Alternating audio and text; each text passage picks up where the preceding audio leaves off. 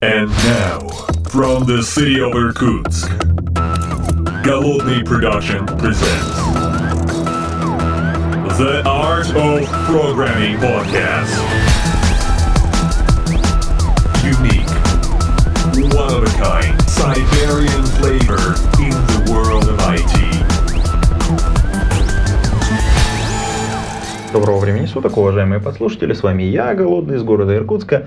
Ой, нет, не из Иркутска. Я нахожусь даже не в Санкт-Петербурге, где я обычно последнее время записываю свои подкасты. Я нахожусь сейчас э, в замечательной переговорке в нашей Первопрестольной, а именно в городе Москва. И вместе со мной в этой переговорке находится э, коллега из соседней компании, зовут его Семен, а он также является Java Team Lead, разработчик, так сказать, из МТС Big Data, и он же является Java деканом в МТС Тета. Мы, мы, наверное, об этом поговорим чуть позже, в самом конце. А сейчас, Семен, здравствуй. Здравствуй, Антон. Э, Ты знаешь, э, мы должны, наверное, поговорить про Java, про наше все, потому что мы это любим в нашем подкасте, так сказать. И на самом деле, э, для тех, кто здесь давно сидит, он, конечно, помнит, что первые подкасты были посвящены, конечно же, Java, мой любимый язык программирования, в котором, конечно же, э, прогресс не останавливается, все потихонечку движется, новые версии выходят, вот это вот все, все, что мы любим практически, да. И почему Java? Потому что мы, конечно же, работаем а прежде всего с большими данными, а это мы тоже любим, а Java и большие данные это братья, друзья и вот это все. А Вокруг, конечно, огромное количество программного обеспечения, и работая в компании МТС, точнее, так сказать, в ее, так сказать, в недрах, ты, Семен, конечно, с этим прекрасно знаком. Да, конечно, безусловно. Java и Big Data это друзья навек.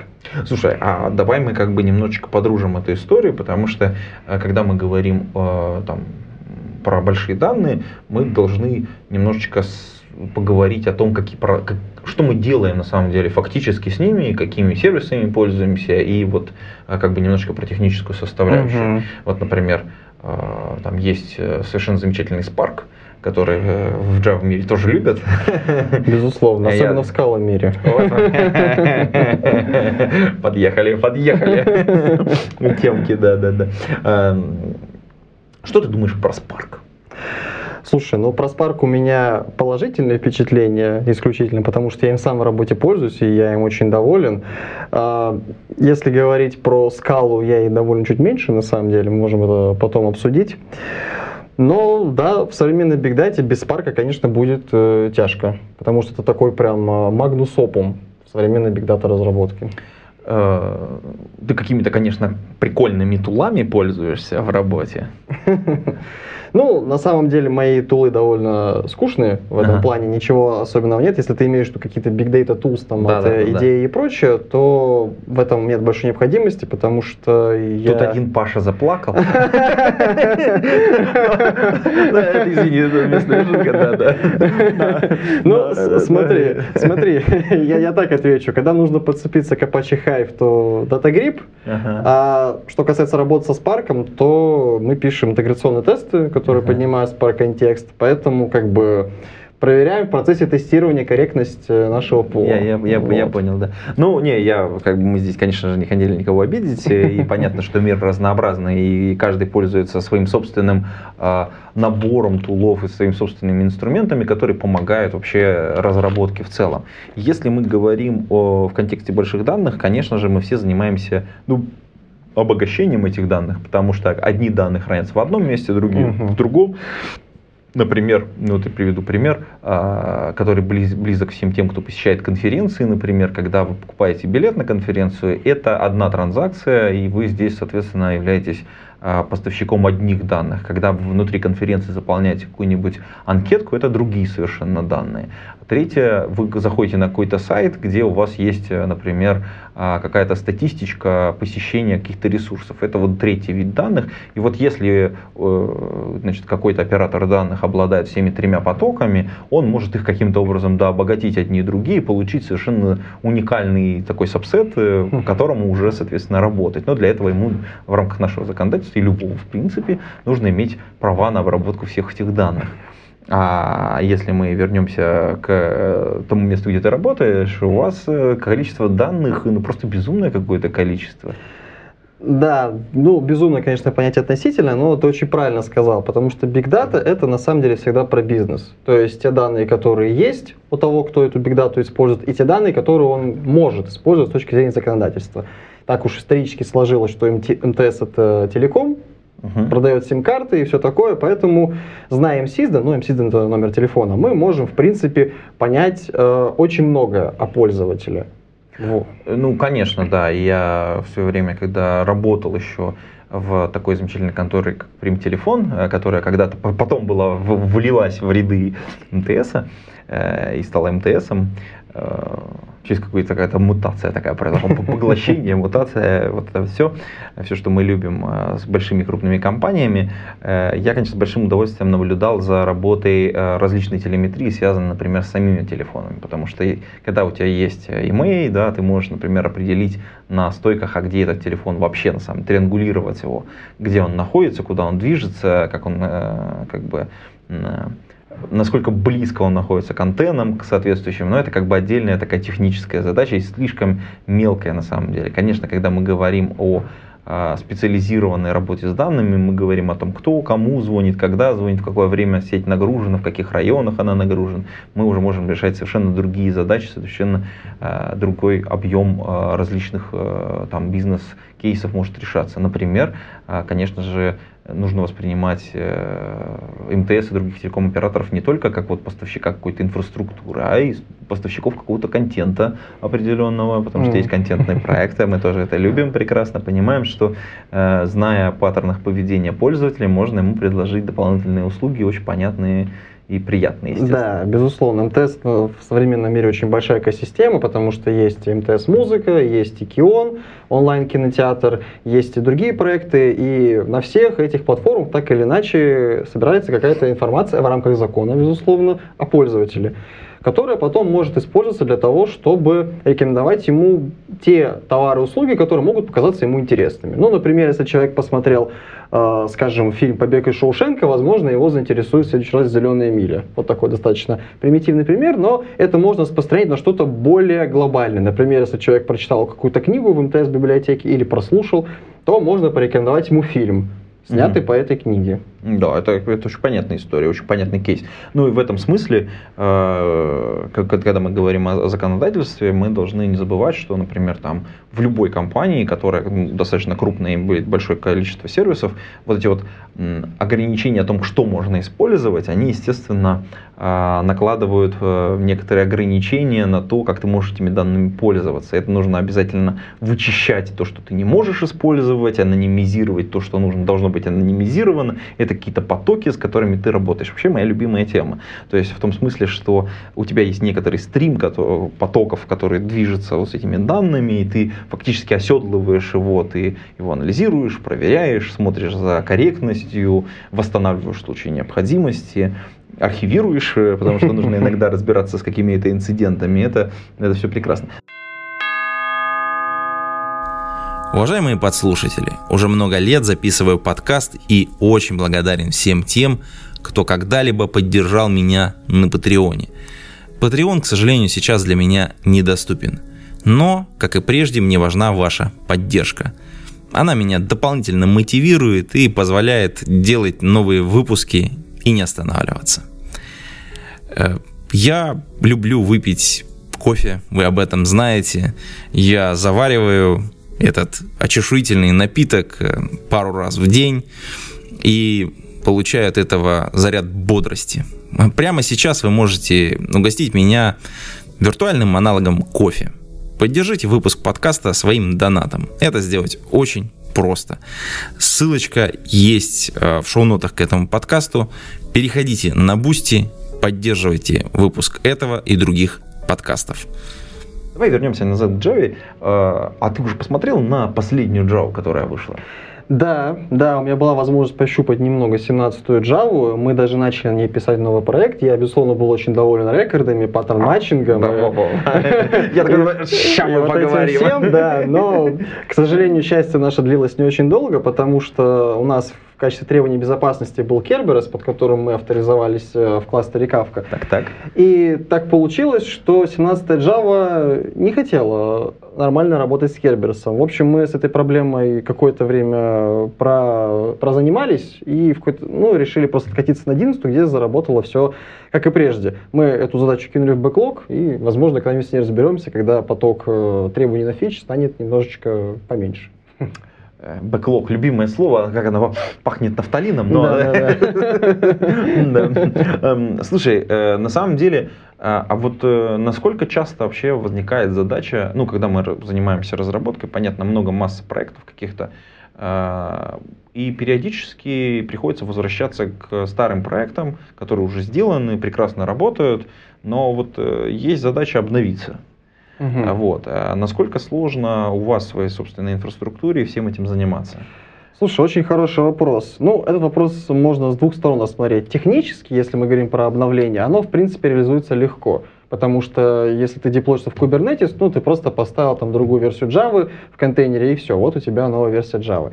Если же мы говорим с точки зрения работоспособности того, что ты в итоге поставляешь своим клиентам, здесь все немного сложнее получается. Как в случае с Керберсом, возвращаясь. Вот у тебя все на 11 прекрасно работало, у тебя были пользователи, всех все устраивало, и тут ты решил обновиться на 17. Ты, значит, запустил, проверил, э, все компилится, все хорошо, тесты выполняются задеплоился, и тебе прилетает куча сообщений на почту от недовольных продуктов, а почему, а вот где, а что, ты заходишь в графану, у тебя там, ну, все графики красные, и ты долго и упорно начинаешь разбираться, в чем же все-таки Аккуратно подбираемся к теме тестирования, я чувствую прям такой, такой плавный заход в эту историю, ну, потому что, как бы, очевидно, что, э, как бы, вопрос а как, ну, а, а, да, ну то есть как бы в богатой инфраструктуре, в большой, которая состоит из микросервисов, у нас э, реальная ситуация, когда часть микросервисов написана на одной Java, а часть совершенно на другой. Да, да. И такая вот неконсистентность, неприят... как это немножко неприятненько. Э, я просто как бы с этим периодически сталкиваюсь. Э, правда, в контексте, ну, в другом контексте, но тем не менее я прям вижу, что люди иногда страдают, разработчики, потому что нужно переключиться, там вернуться к каким-то другим устаревшим э, проектам и там опять же что-то поправить в случае необходимости, ну, изменения бизнес-требований, например, та же самая история. Ну, это действительно боль, и это, наверное, такая боль нерешаемая в мире микросервисов, но, знаешь, эта боль, наверное, не такая страшная, как разные языки для разных микросервисов, особенно если это одни и те же люди разрабатывают разные микросервисы. Угу. Я думаю, что здесь контекст свитчинг становится еще, Боб. еще больнее. Да? Еще больнее, да. Ну... Или даже другой вариант, если мы даже остаемся на новом языке, мы можем использовать какие-то фреймворки с совершенно разными идеологиями, которые между собой плохо сочетаются. Например, там у тебя один микросервис на Spring, а второй там на Аки, например. Ну, казалось бы, это, там Java, там Java, но подходы ну, кардинально отличаются, и ты не можешь просто взять там, э, грубо говоря, алгоритм, который ты написал на Spring, и в один в один в Аку переделать. Тебе придется как-то менять свое mm-hmm. сознание.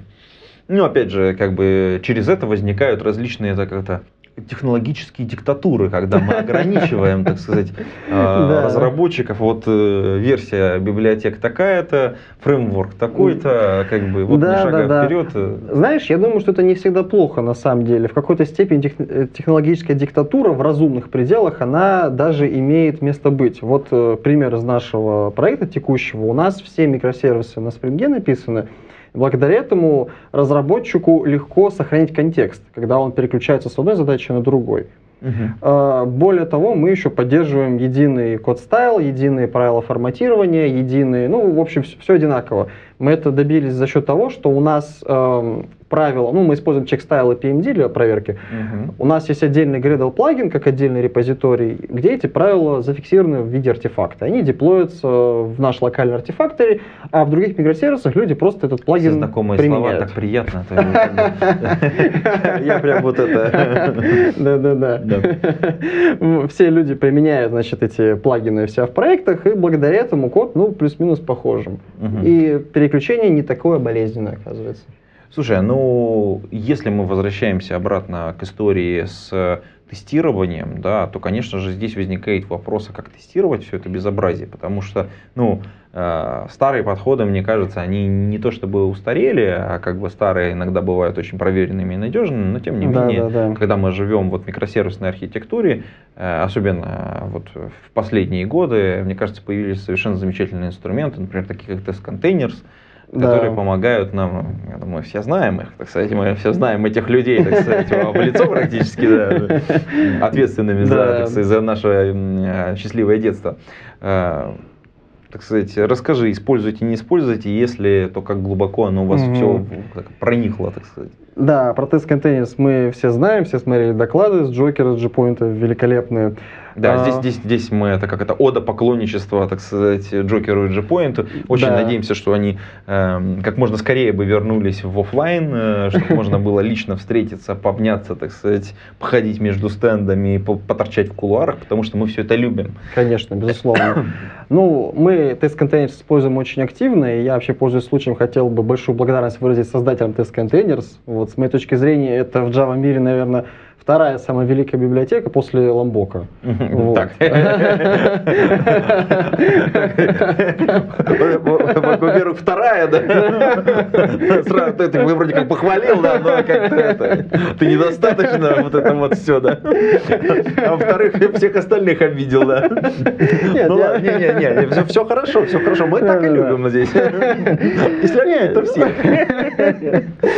Да, я на самом деле не хотел никого обижать, я просто хочу сказать, что мы тест контейнерс очень активно используем. А, Вообще, кстати, вот эта вся тема с тест контейнерс и с микросервисами, наверное, напомнила одну шутку. Все, наверное, видели вот эти картинки, где вот э, много юнит-тестов, типа ни одного интеграционного теста, там, где окна не открываются или вода льется мимо раковины.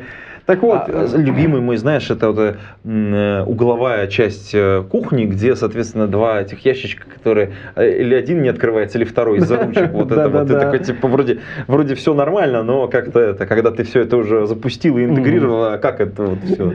Да, я думаю, что эта картинка, она стала более глобальной, теперь распространилась на взаимодействие микросервисов. Теперь, можно сказать, у нас есть много интеграционных тестов, ни одного end-to-end теста. Ну, для начала я скажу, как у нас все это выглядит. У нас есть энное количество микросервисов, на каждом, ну, юнит-тест это понятно, это как бы уже э, никого не удивляет.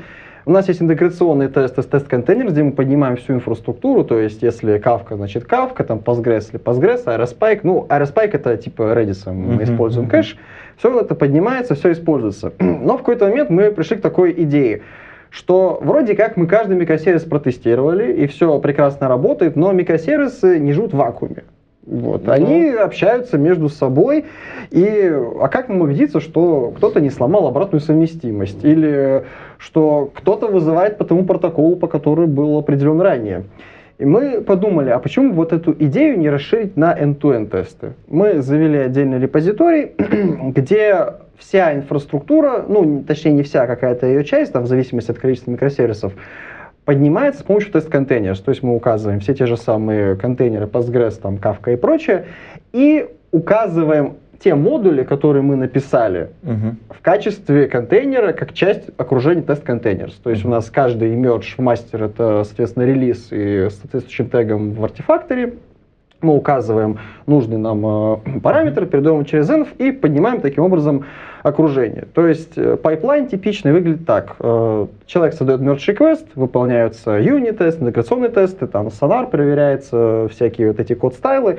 Если все нормально, выполняется этап с end-to-end тестами, Мгм. где выкачиваются все актуальные версии всех микросервисов, которые там задействованы, Мгм. и текущая, которую мы собрали в рамках этого merge request. Мгм. Таким образом, мы проверяем текущую версию сервиса со всеми остальными релизными. Мгм. Если, значит, все нормально, то merge request вливается, ну и как бы можно следующую задачу разрабатывать. У меня, кстати, к тебе вопрос. Вот как думаешь, вот такая концепция, она гарантирует то, что все будет всегда работать? Конечно же нет. Ну, конечно Вот же, при- нет, при- да. Пример приведу очень простой. Э, Тоже, опять же, вот этого, из вот этого столярного юмора, когда, соответственно, у тебя эм, есть кейс, когда реально выполняется end-to-end. Мгм. Э, Да, соответственно, у тебя, значит, э, нужно, ну, там, там, там, например, нужно открыть э, э, печку, вот, встроенная мебель, значит, ты должен открыть, чтобы открыть печку, а тебя не, не дает как бы ручка, тебе нужно, значит, соответственно, выдвинуть шкафчик, здесь закрыть шкафчик, тут подвинуть это, и тогда ты можешь,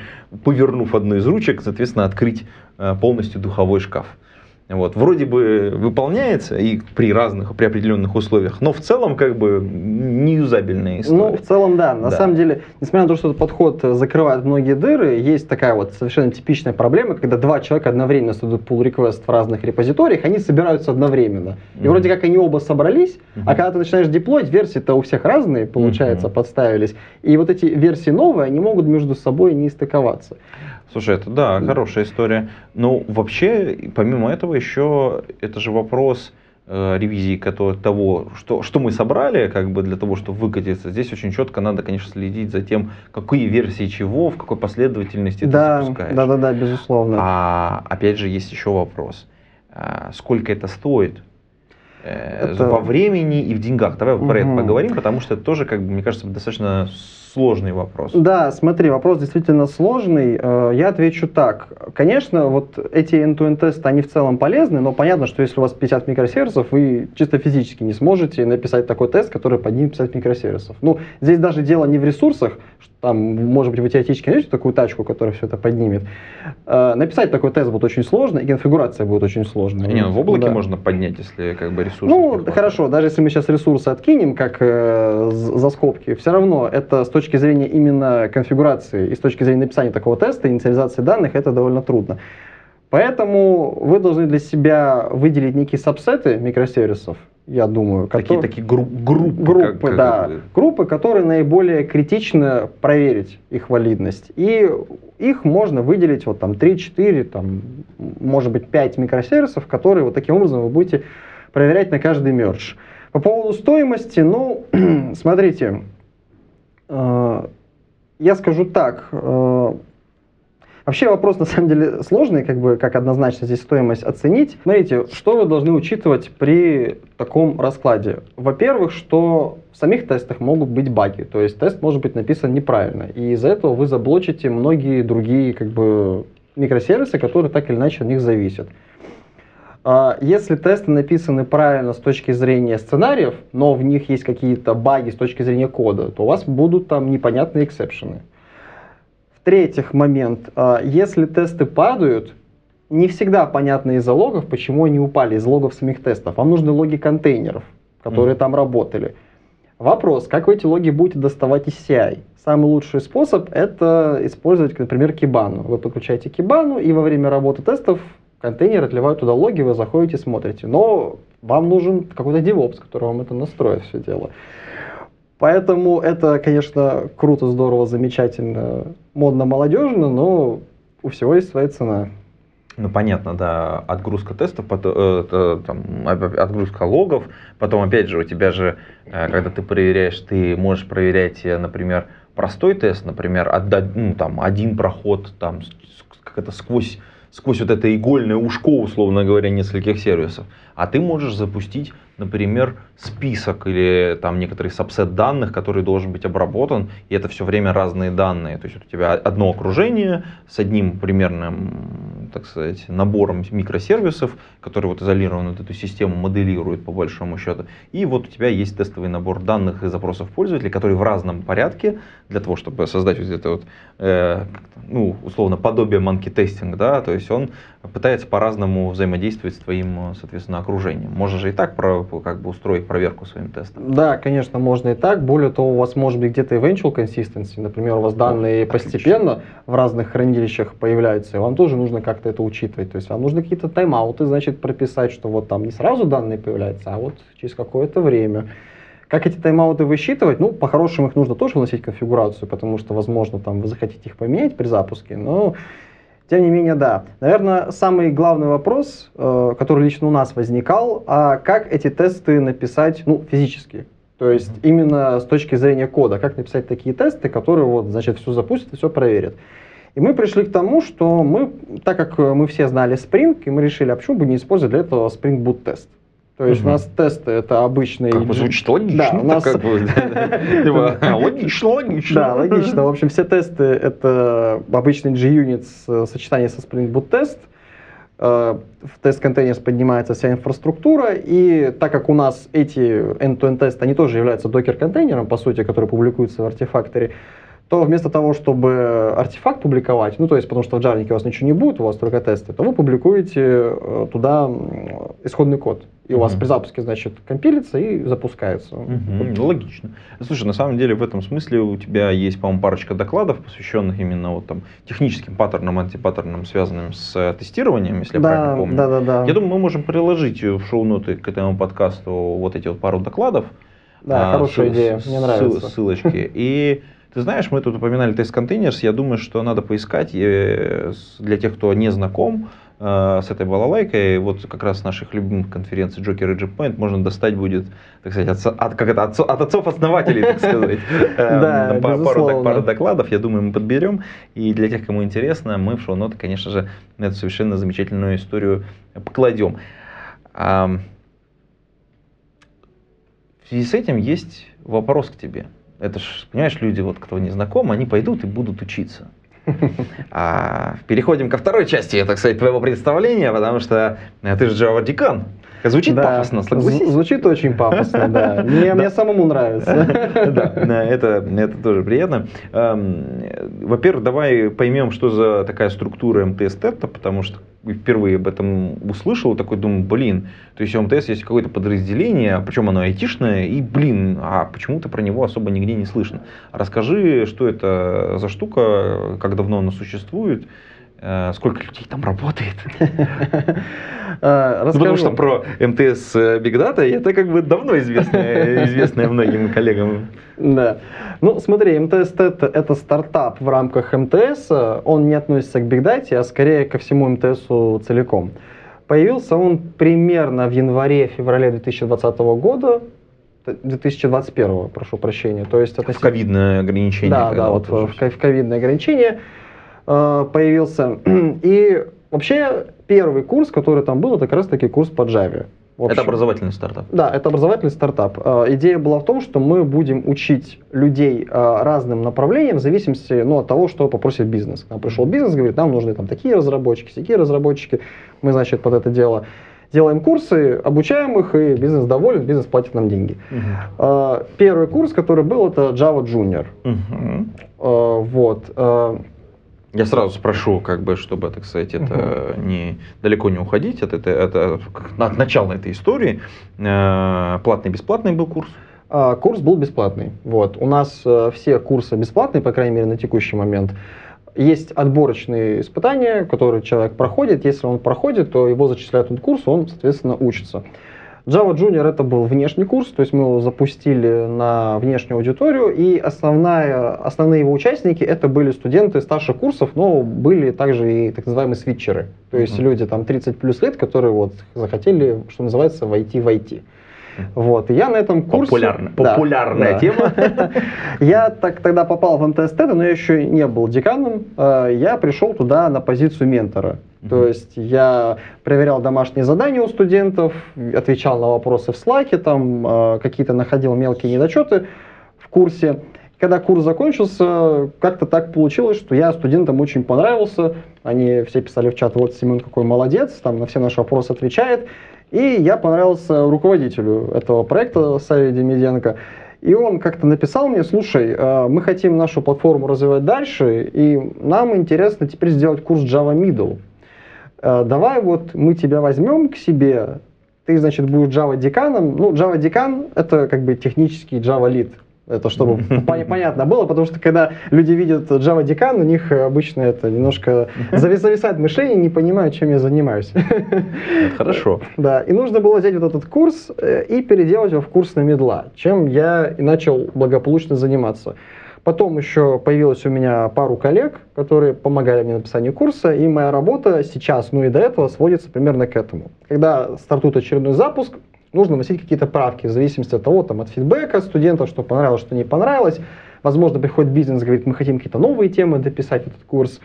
Я, значит, сажусь, э, выделяю это на какие-то отдельные задачи, все это э, записываю в Trello, и мы на очередном созвоне, у нас спринты по неделе, мы распределяем это задачи, я что-то беру, что-то берут э, мои коллеги, мы все это пишем, я это ревью, э, потом ну, снова запускаем курс, и во время курса мы читаем лекции, ну, точнее, рассказываем видео лекции по модулям этого курса соответственно. Мгм. Слушай, ну это вы, конечно, используете наверняка какую-то learning-систему, внутри которой Да. вы, по большому счету, э, ведете работу со студентами. Да, мы используем степик на текущий момент. Э, Возможно, у нас будет какая-то своя learning-система в будущем, но вот пока у нас степик. Мгм. Ну и сообщество студентов вы образ- э, организуете внутри Slack, я правильно понимаю? А, Мы организовывали внутри Slack, когда был у нас внешний запуск. А, Сейчас вот внутренний запуск у нас был Teams, потому что это было требование компании. У нас Teams это корпоративный менеджер. Поэтому вот а, сейчас внешний запуск планируется. Я затрудняюсь ответить, что там будет дальше. Посмотрим. Мгм, мгм. Слушай, вообще вот это интересный, интересный такой отдельный аспект, потому что образование тоже меняется. Если мы раньше постоянно говорили о том, что мы проведем какие-то курсы, и это были, как правило, очные курсы, то сейчас как бы нормальной практикой являются именно онлайн-курсы. И очень много вот и при компаниях это происходит, и мы видим вообще всплеск активности различных курсов, которые продаются на различных онлайн-платформах. Их много, безумное какое-то количество. Не скучно ли делать еще один курс по Java? Вот давай так я спрошу, потому что, ну, как бы я понимаю, там, с одной стороны, ты э, очень плотно погружаешься в материал, рассказываешь вот это про всякие особенности, вот новая Java вышла, ты ее, естественно, ты ее проштудируешь, потому что тебе про это надо рассказать разработчику медлу, который, при- ну, или там потенциально скоро станет медлом, чтобы он на это обратил внимание, задачку какую-то там под- подпилить, чтобы он, так сказать, обязательно воспользовался этой всей историей, понял, там, в чем плюсы, бонусы, минусы там, и так далее. Это, конечно, тебя погружает именно в этот процесс именно дополнительного обучения самого себя, вытаскивания, вот, втаскивания в особенности вот, конкретного языка программирования или конкретных библиотек. А не скучно ли это тебе сейчас? Слушай, э, хороший вопрос, но понимаешь, несмотря на то, что образование в IT существует уже достаточно давно, оно менялось, эволюционировало, я вошел в него недавно, поэтому для меня это все в новинку, Мгм. и я это все делаю в первый раз, поэтому нет, не скучно. Не скучно. Слушай, при всем при этом кажется, что классические вузы все-таки существуют. Да, и конечно. они тоже делают свои программы.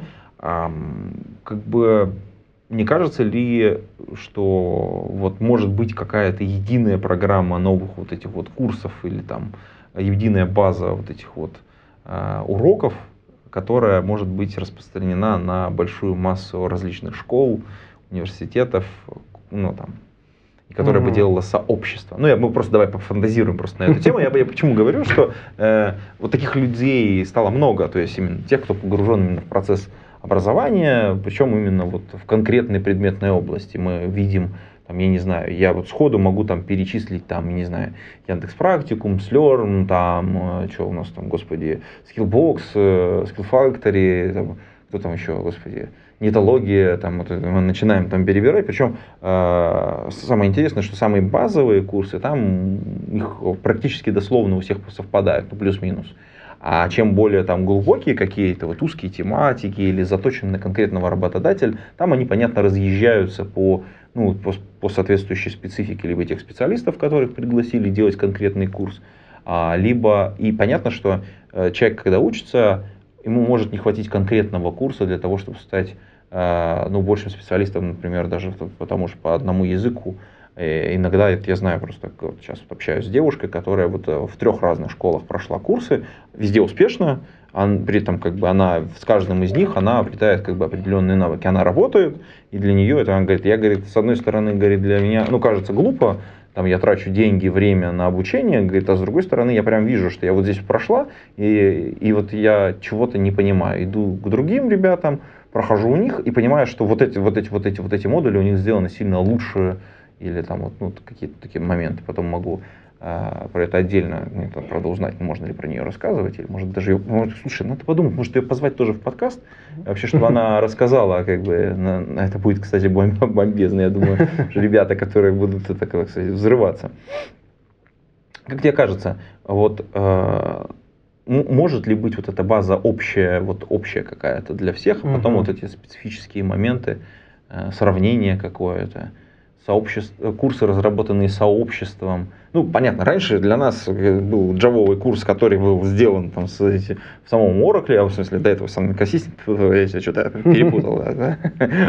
Был изначально вот Sun Microsystem, вот у тебя сертификация на Java разработчика, Java девелопера, да, все, прочитал, проэтовал, вот у тебя как бы единая точка правды, условно говоря. Ну, там еще Хорцман был там со всеми этими, там, и там вот спиток книг, которые надо было прочитать вокруг этого всего, и ты как бы все, готовый разработчик. Дальше, дальше дело за практикой и тем ментором, с которым ты, собственно говоря, работаешь. Вот, то есть то, то, то, что тебе понравилось, и то, что оценили, это же безумно круто. А вот э, сейчас кажется, что вот эти подходы, мы напишем одну книгу, это будет работать, это как не работает. Ну да, действительно. Просто я думаю, что здесь э, вообще особенность рыночной экономики как таковой, потому что разные производители курса, они так или иначе конкурируют между собой. И несмотря на то, что МТСТ это в принципе, там курсы бесплатные, и платные пока мы не планируем делать, у нас тоже, естественно, есть финансовый интерес, потому что мы хотим, чтобы люди, которые к нам пришли на этот курс, они как минимум пошли на стажировку, как максимум пошли к нам работать, в идеале. И компании, которые организуют подобные курсы, они также в этом заинтересованы. Поэтому так или иначе все эти курсы, ну, в, хорошей степени, в хорошем смысле этого слова, ангажированы, потому что там будут те технологии, которые наиболее актуальны для этого работодателя. Если ты придешь, например, в компанию, которая там программирует только на скала, у них, скорее всего, будет курс на скала. Если ну, ты придешь в компанию, которая там на Go, у них будет курс на Go. Нет смысла там компании, которая на Go, делать курс по Haskell. Это, ну, как-то глупо. Только если они не будут его продавать. Ну, вопрос в том, кто его купит, конечно, но... Нет, кто, кто купит? Гнусная шутка в этом подкасте, но тем не менее, мы тоже такое любим, да. Эм, эм, слушай, как это, если, э, если бы вот у тебя было там бесконечное количество времени, э, какой бы курс ты сделал? Вот исключая О. курс по Java. Вот. Мы говорим про курс по разработке или курс вообще вот по любой области жизни? Давай один, э, давай один оттуда, один оттуда. Хм, слушай, ну если бы у меня было бы бесконечное количество времени про разработку, я бы сделал полный гайд, такой ultimate гайд по тестированию. Угу. Вот, потому что я абсолютно убежден, что разработчики должны писать тесты, тесты писать много, и разработчик должен максимально убеждаться в том, э, что его код работоспособен, настолько, сколько это возможно. К сожалению, я все еще воюю с этим мнением периодически, я, я эту войну надеюсь выиграть в перспективе. А, как а, говорят некоторые, тестеры не нужны. Ну, скажем так, я не скажу, что они прям совсем не нужны, но не надо слишком сильно на них полагаться. Знаешь, есть такая вот знаменитая э, типа шутка, мол, э, разработчик не протестировал свой код, вылил в dev, ну, тестер проверит. А тестер а. говорит, да, разработчик свой код протестировал, что я буду тесты писать? И в итоге на продакшн какая-то хрень попадает. Да-да-да, мы это любим, ценим, практикуем. Да-да-да. Слушай, а если мы говорим про курс из жизни, ну, я даже не знаю,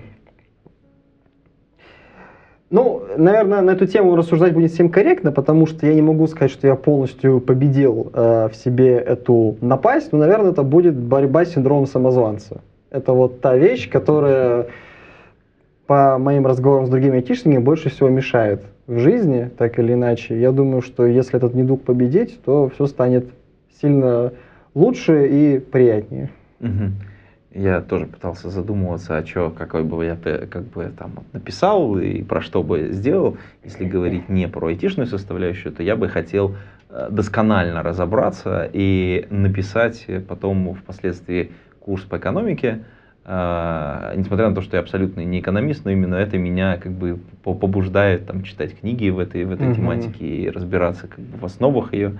Но я зашел со стороны статистики в, в, в эту тему. Она, это, конечно, не, не то же самое, что профессиональный экономист.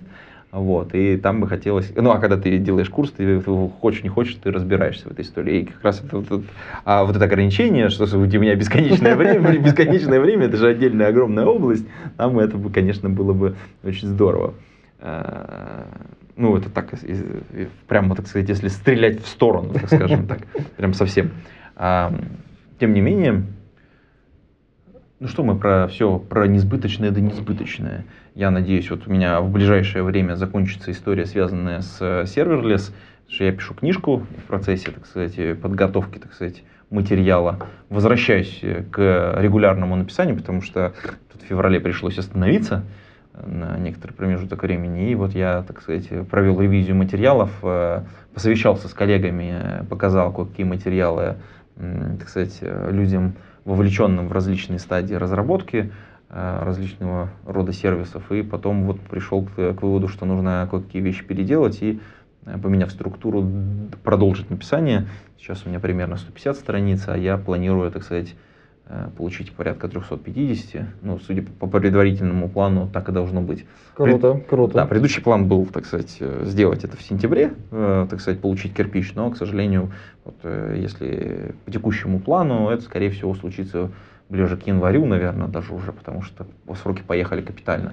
Можно потом подписанную копию будет.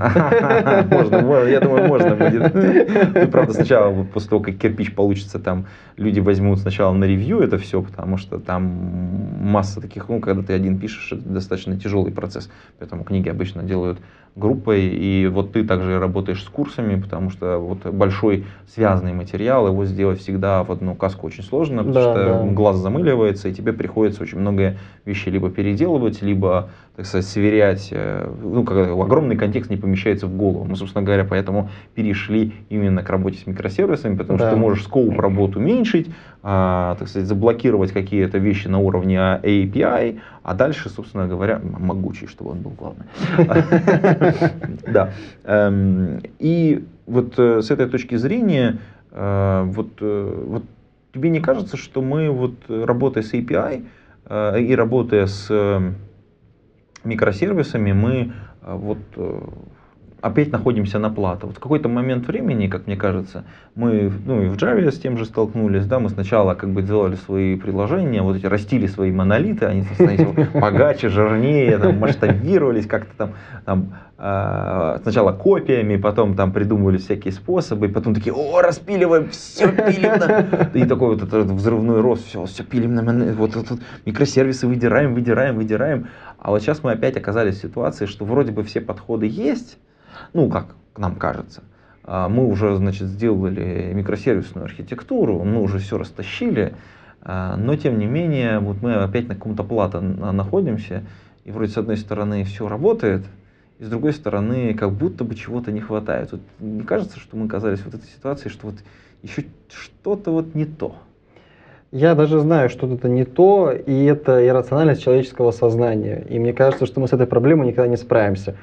А, в чем вообще дело? Любой софт, неважно, там микросервис, не микросервис, он реализует какую-то потребность бизнеса. Вот. А бизнес это люди. А люди, они сами по себе не очень рациональные существа в целом. И исходя из этого, предсказать поведение бизнеса очень сложно. Вот даже я сейчас вспоминаю один из своих проектов в МТС, как мне говорили изначально, ну это будет там какая-то админка небольшая, в общем, нужно будет там графики смотреть и все. Потом я посмотрел этот проект через полтора года и понял, что ничего из того, что планировалось, в итоге там не было сделано. Оборвали стартап. И было сделано все совсем иначе. Ну, как бы проект используется, все с ним нормально, просто это заставило меня немного задуматься. Вот э, есть бесконечные всякие теории там про domain-driven design, про то, как делить микросервисы, что делить по бизнес-контекстам и прочее, прочее. Но Проблема в том, что эти бизнес-контексты тоже могут быть нестабильны. И в какой-то момент к тебе может прийти заказчик и сказать, слушай, мне вот нужно вот это, и ты понимаешь, что вот эти два микросервиса, в которых было два хранилища, они должны быть теперь одним сервисом, с одним хранилищем. И вот что с этим делать, непонятно. Писать новые? Писать новые, да, там мы мигрируем данные из тех. Да, да, да, да. Ну, я к этому и вел, что как бы вот мы вот это, их становится больше, больше, больше, и как бы ты такой, ой, блин, как с этим все жить. Да, ну вот на этой замечательной замечательные, великолепные ноте, связанные с э, юмором, размножением и всем остальным, мы завершаем выпуск этого подкаста. Э, ссылочки на различные доклады вы, конечно же, найдете в шоу-нотах к этому подкасту. И на этом мы будем с вами прощаться. Пейте кофе, пишите Java. Пока-пока. Всем пока.